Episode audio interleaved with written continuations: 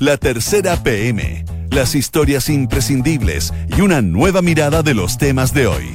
Con Rodrigo Álvarez, auspicio de En Consorcio, búscanos también como banco. E Inmobiliaria Sinergia. La Tercera PM, en Duna, sonidos de tu mundo. Son las 2 de la tarde con un minuto, 2 con un minuto, ¿cómo les va? Muy, pero muy buenas tardes, bienvenidos a la tercera PM acá en Radio Duna por los 89.7, jornada de día jueves. Está nublado acá en Santiago, eh, hay 26.7 grados de temperatura hasta ahora y la máxima para la tarde acá en la región metropolitana podría llegar hasta los 30 grados. Hay harta información, como siempre, a esta hora de la tarde. Mm, bastante información que, por cierto, trae la tercera PM en esta jornada. Vamos a ir a conocer de inmediato los títulos este día jueves.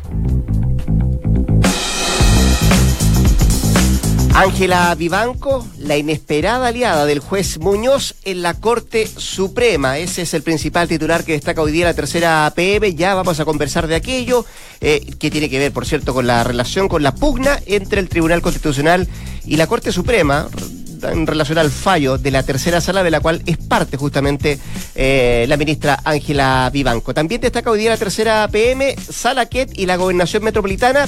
Si la VIN y la UDI me lo pidieran, lo pensaría, pero no soy candidato, es lo que dice eh, hoy día en la tercera PM. A propósito de candidatos, a propósito de gobernaciones, Goldborn también le cierra la puerta a la UDI. Lo adecuado sería jugársela por rubilar es lo que dice el ex ministro y ex candidato que en algún momento fue, a ser candidato presidencial.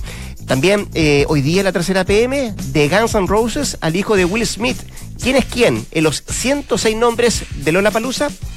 También vamos a entrar al detalle de esa noticia, de esa información en un par de minutos más. Elecciones en Bolivia. Chi Chiun Jung, el Bolsonaro boliviano que busca destronar a Evo Morales. Ese es otro de los temas que destaca hoy día la tercera PM. Dos de la tarde con cuatro minutos. El detalle de las informaciones lo hacemos de inmediato. Junto a nosotros, Leslie Ayala, periodista de reportajes de la tercera, que nos viene a contar esta, esta alianza o esta aliada que consiguió el juez Sergio Muñoz, que para, para contextualizar un poco, fue quien eh, redactó el fallo de la tercera sala de la Corte Suprema, que ha generado una, una bataola de cuestionamientos, de polémicas en esta pugna entre la Corte Suprema, el máximo tribunal de nuestro país, y el Tribunal Constitucional. ¿Cómo te va, Leslie? Buenas tardes. Buenas tardes, Rodrigo. ¿Todo bien? ¿Todo bien? Vamos a conocer algo más de Ángela Vivanco, eh, que tiene bastante historia además. Eh, pero ¿por qué esto de la inesperada aliada, que es el título que trae hoy día la tercera PM? Bueno, Ángela Biobanco corresponde a estos cupos que hay en la Corte Suprema que no son de jueces de carrera. Ella es una abogada, especialista en Derecho Constitucional, abogada de la Universidad Católica y profesora de la Universidad Católica hasta el día de hoy. Y ella llega eh, en el primer cupo que el presidente Piñera instala una vez llegado en este segundo gobierno. Corresponde a un cupo que para, para este equilibrio que mantiene la Corte Suprema y que el Senado resguarda correspondía a un cupo, por decir de alguna forma, de una sensibilidad más de derecha, más conservadora. Y en ese sentido, para algunos abogados de la plaza, como se les suele llamar a las personas que litigan en la Corte Suprema, ella era una persona que, que se esperaba votar un poco más eh, distinto, por ejemplo, a diversas eh, em, actuaciones que tiene el ministro Muñoz, que lo conocemos, el ministro Sergio Muñoz ha tenido mucho, mucho protagonismo con los fallos medioambientales, con el tema de la ISAPRE, dándole eh, el favor, por ejemplo, a los afiliados de la, de la ISAPRE en contra de estas instituciones. Y se esperaba que un poco Ángela Vivanco tuviera como un perfil más parecido a lo que lo tuvo en algún tiempo el abogado Arturo Prado Puga, que también es un cupo de derecha y que siempre fue como disidente dentro de los fallos que se emitían en la tercera sala. Esto no fue así en el transcurso del tiempo. Hemos visto que la abogada Ángela Vivanco es una abogada, si bien de derecha, es una derecha mucho más liberal. De hecho, ya militó mucho tiempo en RN, fue candidata a diputada por ese partido.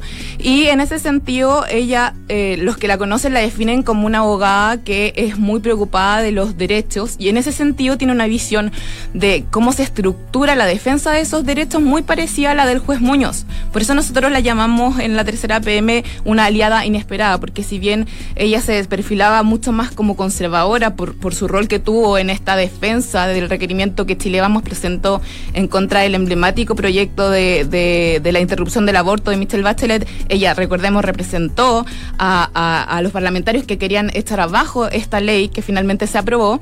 Eh, era una persona que era considerada muy conservadora por parte de los parlamentarios cuando estaba en tramitación su llegada a la Suprema y sin embargo, mediante sus fallos se ha aliado un poco a esta mayoría que existe en la tercera sala y que es liderada por este juez que es considerado progresista, más progresista, que es el ministro Sergio Muñoz. Eh, Leslie, eh, Vivanco estuvo por rechazar el recurso, es decir, no rechazar la admisibilidad de este recurso, ¿cierto? Pero Claro. en, el, eh, en el texto que redacta después Sergio Muñoz, en el voto de mayoría, ella se suma además al voto de mayoría. ¿Cómo se explica eso? Sí, lo que pasa es que eh, la admisibilidad es un trámite totalmente distinto. Ella cuando revisan la admisibilidad, ella dice que considera que la Corte Suprema no debería revisar este recurso de protección. Ella en ese sentido dice, nosotros no nos deberíamos meter como mediante un recurso de este tipo a revisar lo que hizo el Tribunal Constitucional. Sin embargo, el fondo del recurso, cuando, cuando la Suprema emite este fallo esta semana, que ha generado mucha polémica, incluso un enfrentamiento directo con el Tribunal Constitucional, ella también lo rechaza. En el fondo, eh, este fallo rechaza todo el recurso. Lo que pasa es que ella se une, y en lo que es sorprendente, se une, que a pesar de rechazarlo, se une a esta decisión de cuatro jueces de la Suprema, liderados por el ministro Sergio Muñoz, en que, eh, pese a rechazar, sí se dan por decirlo de alguna forma, eh, espacio para decirle al TC, oiga, usted es autónomo en sus facultades, usted puede hacer lo que la Constitución diga, pero si usted actúa en contra de la Constitución y en contra de la ley, nosotros sí somos capaces, a través de un recurso de protección, de controlar sus actuaciones.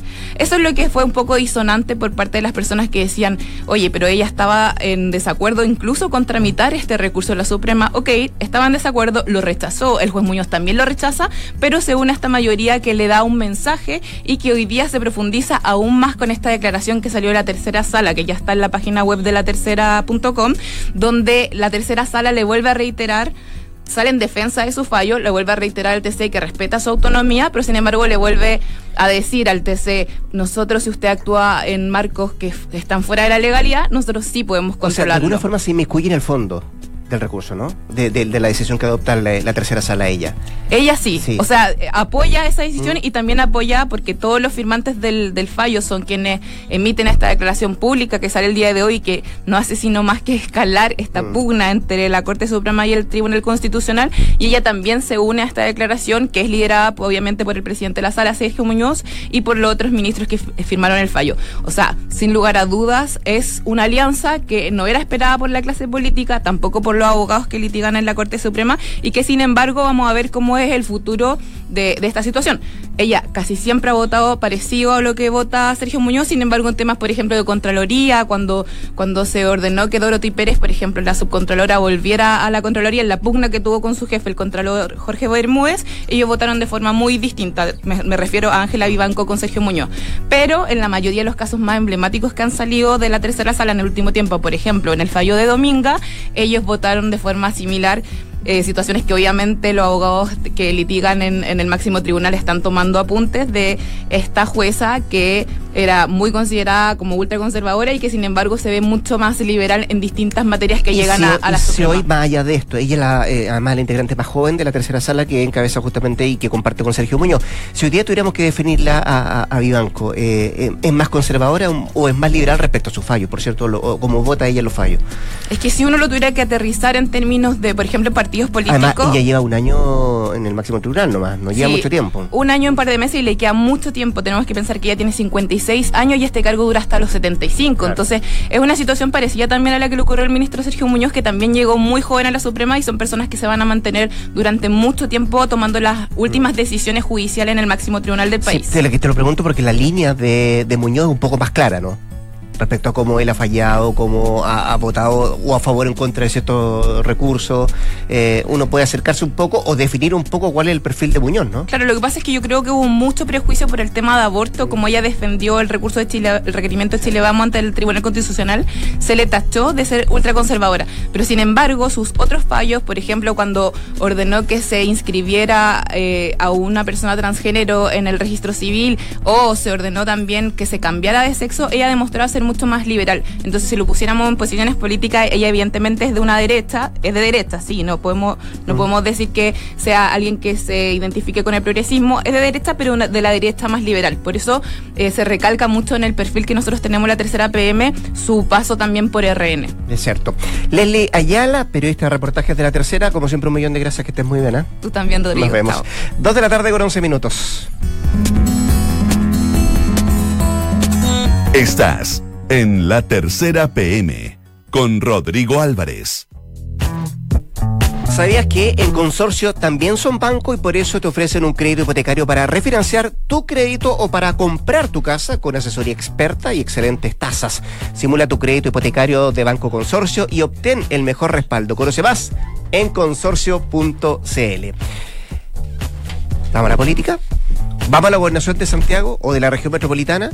Porque de la lista o de las listas que han aparecido, de los nombres que han circulado, hoy día eh, da la impresión de que se han bajado algunos, o algunos han dicho que no a los que se les ha pedido, eh, si es que efectivamente quieren ir a competir por la gobernación de, la región metropolitana. Don Sebastián Mina, periodista de reportajes de la... Reportajes, mira. En algún momento estuviste en reportaje, ¿no? El 2001. El 2001 hace como 18 años. O 2002, por ahí puede ser. ¿Sí? Sí, sí. Bueno, hoy día es la tercera PM. Sí, Sí. ¿Y hoy día con, cuántos menos? ¿Con cuántos menos qué? ah, pensé, ¿con cuántos años menos? Ya, ya me está dando vuelta. ¿Con cuántos candidatos menos? Esto a propósito que estamos siguiendo muy de cerca lo que pasa. ¿Te van a terminar pidiendo a ti, Rodrigo, que de candidato? no, sí. Así escuché yo que te habían medido en la encuesta. No. sí. Eh, pero antes de eso. Sí, dime. Porque tú, eh, hoy día, lo que, lo, que, lo que trae la tercera PM es Salaquete y la gobernación metropolitana. Si la VIN y la UDI me lo pidieran, lo pensaría, pero no soy candidato. O sea, entre pensarlo y querer serlo es que no lo quiere ser, aunque lo piense. Como decía mi papá, más mañas que el luchador romano. Claro. Eh, ¿eh? pero... Es una respuesta que de alguna forma genera expectativa, pero al final es no. Es un no. En una parte yo le dije al exalcalde Pablo Salaquetza, si es qué diferencia había en este, en este no que da con el no rotundo que dio el Inmaterial el lunes, que se encadenó toda esta teleserie en que la UDI busca desesperadamente un candidato. Recordemos que la presidenta del partido, Jacqueline Marcelberg, que dijo que presentar uno sí o sí la primaria y que tenía opciones más competitivas que la intendente Carla Rubilar. Y Saraquet me dijo. Ya vamos a hablar de Carla. Sí, sí, sí, por favor. Ah, por favor. hay, que tuvo la intendencia, debo decir. Sí. Y, mm, y dice que es muy parecido, pero a diferencia de Belín Matei, él eligió dejar la puerta entreabierta, no cerrarla. Eh, fue muy cuidado eh, dice que hay que dejar que la intendenta se le dé, se le respete su derecho a competir, que toda esta rumorología de encuestas que molesta mucho en su entorno me consta, donde la misma, la misma derecha anda diciendo de que no da el ancho, de que no garantiza la, victoria, que esto finalmente se puede dar vuelta, que él partió perdiendo con, eh, con Jaime Rabinet por la Municipalidad de Santiago y ganó, después partió ganando y perdió eh, la, elección. Pero en el fondo Salaquet le está, enviando un mensaje eh, en el sentido de si se dan ciertas condiciones el día de mañana, podría ser. Como marca de podría, podría ser. Te revela un poco el, ambiente medio delicado que es la UI, porque la UI está dividida en dos bandos. En uno que quiere sí o sí eh, llevar un candidato y en otro que dice, ¿saben qué? No tenemos una carta firme, mejor porque no apoyamos al intendente a todos de una vez. Mm. Tú me preguntas algo. ¿Lo midieron? En encuestas. Sí, sí, a hay, hay- hay- volvemos donde mismo. Sí. Esta- eh, se habla mucho de encuestas, pero yo siempre me preocupo recar, recar, recargar- Sí, recargarlo, pero, que no hemos sea, visto ninguna. Es como si, mm, a ver, eh, lo voy a poner muy en simple. Sí, sí, si sí. yo quiero ir a buscar a alguien es porque sé que ese alguien tiene un respaldo Por o- supuesto. O, o lo medí sin siquiera co- consultarle. Por supuesto, ¿Ya? sí, porque algunos Porque cuando me medido diga no, le Ujú. voy a decir, pero mira, mira lo que muestran estos números, mira, resulta Bueno, que eres competitivo, mira que vamos por acá. Sí, ¿cierto? no, de hecho dicen- Y si me dice que sí, mejor aún. Sí, pues de hecho dicen que eso fue lo que hizo Belén Matei también, que le iban a mostrar una encuesta más y dijo, mejor digo que no.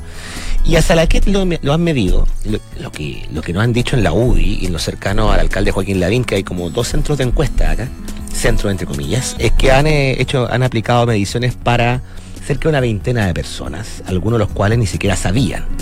Él dice que no sabía que lo estaban viendo, que era una sorpresa, que se lo habían comentado en el partido, que le han dicho que es competitivo, eh, que él le ido a ofrecer otra cosa a la presidenta UDI, apoyar a candidatos a alcaldes y que le, le sugirieron esto, pero que él no ha contestado. No ha dado una respuesta ni Una sí ni no, definitiva, una, respuesta definitiva. Ahora, Pero lo que dicen Sí. es que la- las mediciones que han hecho, él marca o en un rango parecido a la intendenta Carla Rubilar o un poquito por encima de dentro del margen de error. Y hay dos formas de verlo, dicen algunos. Uno, pucha, realmente está débil la intendenta y otros dicen, no, es al revés. Para Salaquet, que es alguien que está fuera de la política hace un tiempo, eh, no es un mal punto partida. Decían también lo mismo Lorenzo Colburn, pero hoy, hoy día de la mañana le dijo a Andrés Muñoz, tercera PM, que no, no con- que él, que a él ni, ni lo vayan a buscar. no, fueron los títulos que leímos al, al inicio de esta, de esta edición de la tercera PM. Don Sebastián, explíqueme lo siguiente. Dígame. Porque yo podré en muchas encuestas, los números pueden ser a favor Sí, mío, sí, decir, sí. mira, eres competitivo, o, o resulta que, mira, si hacemos un, un poco de trabajo podríamos estar dentro de los primeros, pero por ahora eh, nos posicionamos ahí segundo o tercero. Sí. Independiente de eso, eh, si, porque entiendo que Salaqueta había dicho la semana pasada, y lo conversamos acá, de que en realidad ir a competir con Carla Rubilar para él no era muy bueno. No, él estaba en silencio, no había dicho hermana- nada. Su hermana es amiga de Carla. Yo te lo conté porque la información ¿te que manejaba yo, que el que tenía una amistad con Carla, que su hermana era mi amiga Carla, y él lo que agrega hoy día en esta Ahora, ¿eso no es suficiente para decir, no, un do rotundo? Porque Ay, esto de, en, mira, en política tú voy a pensar, no hay... mira, en política tú puedes recurrir a tantos argumentos para decir que sí y puedes recurrir, yo siempre digo esto, a los mismos argumentos para decir que no los das vuelta. Si esto Es cierto, la sí, política es finalmente verdad. una pantomima, una, una danza de máscara donde algunos juegan un papel, otros juegan otro. Y no es, no, si Salaquet dice que no, no va a ser porque sea amigo de Carla Rubilar. O sea, él cuenta acá que le ofreció, le ha ofrecido ayuda y que si su partido la proclama o si la DIN se lo pide que vaya a apoyarle, bajar los zapatos en la calle. Pero está este escenario, esta incógnita de que, insisto, las elecciones son el próximo año, las primarias van a ser recién en junio. Si hay un supuesto que si en marzo, abril, mayo, los números de la intendenta ya renunciada entonces, no va a tener el cargo, no dan, la derecha tiene que buscar una carta que le asegure no sufrir una derrota. Ya, eh, vamos a la intendenta.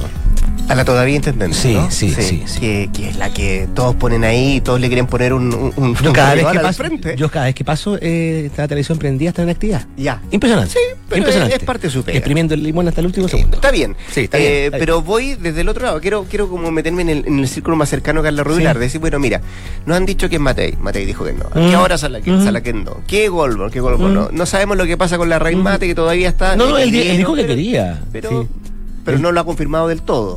Yo entiendo que estaba. O es candidato. Yo entiendo que que eh, bueno, todos los partidos van a presentar a un candidato a esa primaria. No hay que no hay cómo zafar. Otra cosa que se negocia otra cosa, pero perdón. Me preguntabas por No, el intendente. lo que te decía es que. eh, y me voy a poner en los pantalones de Carla Rubilar. Es Ajá. decir, bueno, Matei, ella misma dijo que no. Sí, le hizo, sea, le- se, lo- se lo agradeció de hecho. Claro, eh, entonces si ella empieza a poner, eh, a Mm. chequear los que no Mm. los que Mm. no van a participar, al final, ¿cuál es el gran candidato competitivo que puede tener la UDI para ella? Independiente de que la, los números... Lo que digan, la sí, sí, sí, sí, sí, sí, sí. Descartaba el Matei está difícil, tendría que surgir alguien más, eh, tendría que surgir alguien más que tendría que estar diciendo con todas sus letras que quiere, porque esta cosa de, de que alguien sea competitivo pasa también porque eh, la persona que quiere postular lo diga, lo repita, que la gente lo vea como Mm. candidato. Y eso fue lo que hizo Carla Rula esta semana. No se ve de momento a, a- a- a- a alguien que amenace su posición en, en la ¿Y sa- UDI. ¿Sabes qué? Me, me Y- atrevo a decir algo más. Sí, Creo sí, sí. que eh, la amenazaron tanto mm. tal vez. Mm. Y fíjate que como que de a poco, sin hacer nada, volvieron, ella vuelve a hacer. Se volvió, es que, pero también hay otra forma de, verlo. Porque Vidal, no, volvieron, desde el otro lado Vidal no va a ser candidato. No, están volviendo a hablar de ella. Ella tenía un problema que se, se, extendió durante dos semanas en que la gente no estaba hablando de ella. Hablaban de Vidal, hablaban de Matei. cierto, saliendo de Elin Matei. Saliendo Elin Matei, que a todo esto se va a ir, va a tomarse unos días fuera del país próximamente. Sí, eh, sí, sí. sí. Eh, te lo digo yo. Eh, a la intendente se le despeja la pista un poco, elimina un poco el ruido, pero para ella lo ideal, Rodrigo, sería que no circularan en el sistema más nombres y que tuviese la pista despejada de aquí a las elecciones, mm. que ojalá Chile Vamos no haga primarias y es que eso le garantice que todos los partidos la apoyen pero creo que eso no está sucediendo todavía porque falta mucho tiempo. Que ella tenga que renunciar o no el 25 no obliga a que se, se abroche y se cierre toda la plantilla, si todavía queda mucho tiempo. Recuerda tú que cuántas veces hemos visto candidatos que aparecen a última hora, bajan uno, suben otro. De momento ella tiene la garantía, la seguridad de que la apoya su partido, de que la apoyan los dos senadores de renovación por Santiago y de que y, lo más eh, auspicioso para ella en este en este en este puzzle este rompecabezas, es que hay una facción de la UDI que está dispuesta a apoyarla. Que no lo va a hacer por un tema de disciplina partidaria, pero hay alcaldes, hay parlamentarios que están dispuestos a apoyarla. Pero claro, mientras la, mientras la UDI tenga, por alguna por decirlo de alguna forma, trancada la pelota con esto, mm no, y bien trancada. y bien trancada, porque. no es Matei, no es. No, no, no, no, pues no es Están buscando como sea. Y lo que te repiten en la UDI es que no se van a bajar de esto. Y la intendenta le quedan estos días para hacer más actividades, hacer esta actividad con el presidente Piñera. Y pero, y si hace alguna actividad que diga que va a ser candidata, jugar siempre al, eh, fuera del horario de trabajo. Y después de ahí en adelante, cuando ya tenga que entregar la oficina, el sueldo, el chofer y la tijera con la que corta la cinta tricolor otra cosa. Y ya tener que tener armado ahí todo un sistema, un sistema para, para sobrevivir como candidata. Lo bueno es que este tema no se acaba. Que no se acaba, se me llevó toda la semana hablando de esto y queda un año. Ahora, me consta que la intendencia y preocupación que no le gusta que se hable de, que no garantiza elección, eh, pero eso, eso, eso son, eh, es un ruido que no introdujo en esta discusión la oposición, lo introdujo la propia derecha. Es verdad, es verdad. Don Sebastián Minay, periodista de la tercera PM, ex reportaje, eh, un millón de gracias. sí, claro. Gracias, Rodrigo. Chao. Dos de la tarde con 22. En Duna, escuchas la tercera PM con Rodrigo Álvarez. Encuentra tu futura inversión en Sinergia José Pedro Alessandri, en Sinergia Inmobiliaria. Departamentos estudio, un dormitorio y dos dormitorios y dos baños desde, escucha bien, 3.350 UF. 3.350 UF. Anda a conocer y encuéntralos en isinergia.cl. Don Claudio Vergara editor de espectáculos de la tercera junto a nosotros. ¿Qué tal, Claudio? ¿Cómo te va? Buenas Muy bien, todo bien. ¿Y tú qué tal? Muy bien. Diez años de Lola Palusa Chile, que se celebra en el 2020. Conocemos hoy día el cartel, 106 bandas. 106, muchísimas, para tres días. Para tres días. De, un viernes a un domingo, tres días. Así que claro, un cartel muy numeroso con muchísimas opciones, pero siempre hay gente que queda disconforme, siempre hay gente que reclama y otra que queda feliz también. Por supuesto. Y ustedes hoy día en la tercera PP traen de Guns N' Roses al hijo de Will Smith. Ese es el abanico. ¿ah? Esos son los, dos los dos extremos. Los claro. ¿Quién es quién de estas 106 nombres que van a estar en Lola Palusa? Pero antes de eso, ir al detalle de quién es quién, eh, tu opinión personal respecto a eh, la calidad de las bandas, el número de bandas va a ser de verdad como para celebrarlo. En algún titular lo leí por ahí como lo quieren celebrar en grande estos 10 años de Lola Palusa Chile. Claro, yo creo que un cartel un poco desbalanceado. Me parece que los que eh, se llaman headliners, que son los cabezas de cartel, los que están en la, primera línea del anuncio, me parece que son números o muy repetidos o que no resultan ser sorpresivos, lo que habla de quizá un desgaste del festival. Es natural que después de 10 años un festival como Lola Palusa pasa también en otras partes del mundo, se vaya un poco desgastando eh, recurra a los mismos nombres de siempre, se vaya repitiendo también. Guns N' Roses, por ejemplo, es una banda absolutamente del recuerdo, son clásicos indiscutidos, eh, probablemente una de las bandas rockeras más populares de los últimos 30 años, pero ellos ya vinieron en el 2016, vinieron en el 2017, por tanto verlos nuevamente con tan poca distancia en el tiempo, me parece que puede ser un poco, eh, tiene el, aroma del refrito, si se quiere. Y viene los originales, ¿no? En este caso viene, claro, el, tándem de Slash y Axel Rose, que son el núcleo original y probablemente los más reconocidos de la banda. Posteriormente justamente Lana del Rey, que es una artista neoyorquina, cantante, eh, pop del último tiempo, que ha destacado mucho por su look, por su manera de cantar, etcétera. Ella también vino el 2018 a Lollapalooza. O sea, estamos hablando que se repite con una diferencia de apenas eh, un año, o sea, con un intervalo de, de un año en- entre medio. Eh, también tenemos a The Strokes, que es otra banda que tuvieron en el 2017 también. Tuvieron el 2017 Ya. de Strokes, que es una banda que también a mí en lo personal me parece que es una banda también ya desgastada, que en vivo nunca han sido una máquina de hacer conciertos, tienen un- una puesta en escena y una performance bastante plana, eh, si se quiere, y es una banda que tuvo sus días de gloria ya hace, hace, hace bastante tiempo. Y está Travis Scott, que es un hombre perteneciente al hip hop en Estados Unidos, que es un género tremendamente popular en, en Norteamérica, que eso le puede dar ya una cuota más de, más de sorpresa. Me parece que en- como primera línea los nombres dejan un poco, eh, de- dejan bastante que desear, son nombres bastante débiles en ese sentido, son nombres poco sorpresivos, y quizás lo más interesante viene un poco hacia abajo, en te línea más media. Porque ya, eh, todos ellos han estado. Claro. Eh, salvo Scott, que vez Travis que toca en Scott, Sudamérica, ¿no? Sí. sí. Eh, y de la sorpresa que trae este, este Lollapalooza Chile. ¿Hay Mira- alguna que, que te llame la atención? Hay un par, yo creo que este, este Lollapalooza en general también ha estado bastante menos sorpresivo que otro año. Otro año o tenías nombres nuevos o como sucedió eh, este año, apelabas a nombres que a lo mejor no tenían mucho que ver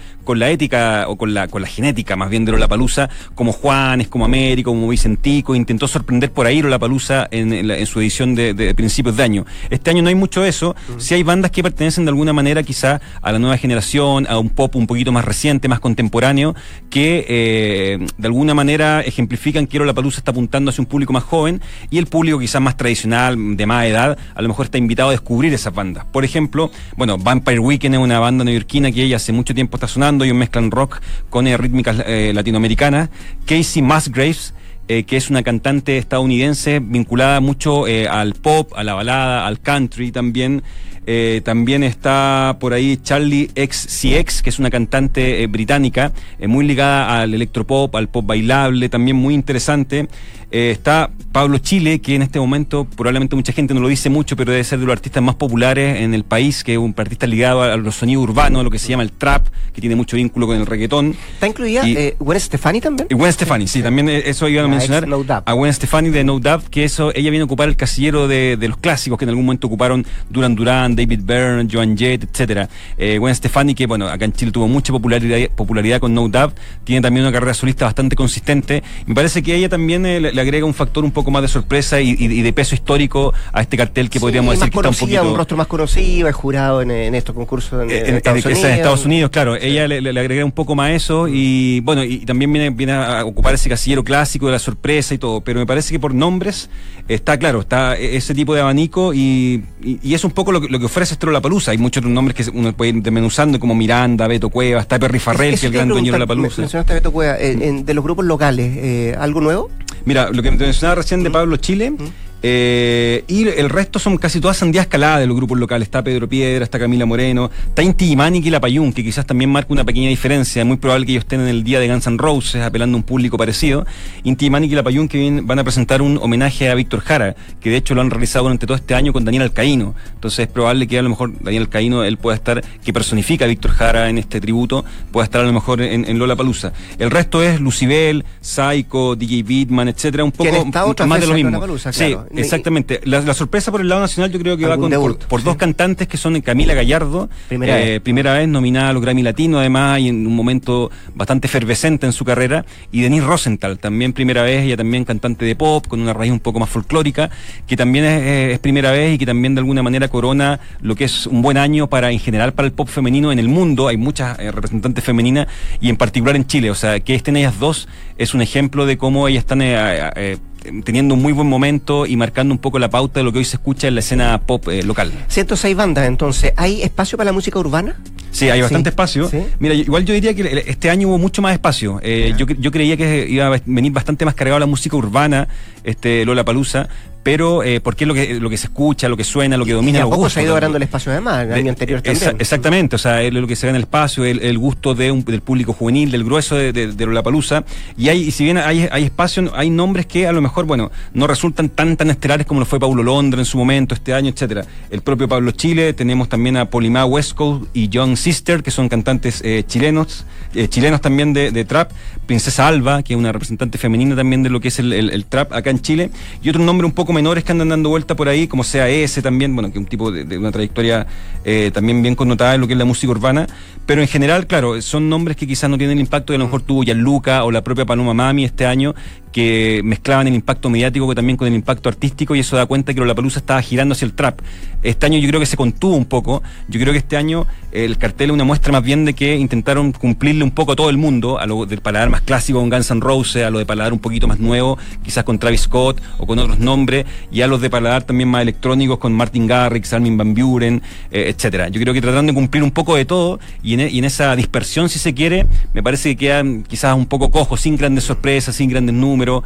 Eh, para mi gusto, hay mucha gente en redes sociales que lo celebraba y todo, pero siempre por lo demás destacando que la Palusa 106 nombres, sí hay nombres que valen la pena, si uno puede ir una tarde al Parque O'Higgins y puede descubrir nombres distintos, un poco eh, aumentar el acervo musical que uno tiene, descubrir nuevas tendencias, descubrir los sonidos que están hoy de, eh, de moda en el mundo. Entonces me parece que por ese lado sí la Palusa está ok, pese a que los, haga que los número uno, eh, yo creo que nombres como Guns N' Roses o Strokes son hasta altura marcas vivientes más que verdaderos artistas en vigencia. Qué buena definición. Sí. Nos quedamos con eso. Quedamos con Claudio eso. Vergara, Sí, lo cerré ahí lo alto. editor de espectáculos de la tercera. Eh, si usted, claro, quiere saber si está su banda favorita o puede conocer alguna nueva, ahí la tercera.com ya está desplegado. ¿Quién es quién? Estos 106 artistas de Lola Palusa Chile, 27, 28, 29 de marzo del 2020. Del 2020, sí. Y precios que van desde los 196 mil pesos hasta los 400 mil. Hasta los 400 mil entrada VIP, exactamente. Que ya se están claro. vendiendo. Exacto. Claudio, sí. muchas gracias. No, gracias a ustedes, que estén bien, chao, chao. Dos de la tarde con 31 minutos y con esta información de espectáculo de lo que trae Lola Palusa para el próximo año en nuestro país, ponemos punto final a esta edición de la tercera PM acá en Radio Duna 89.7. Quédese junto a nosotros de inmediato cartas notables. Después, a las 3 de la tarde, la repetición de Sintonía Crónica. Por eh, mi parte, nos juntamos mañana a partir de las 14 cuando le contemos más detalles de las informaciones que trae desplegadas en la tercera.com, la tercera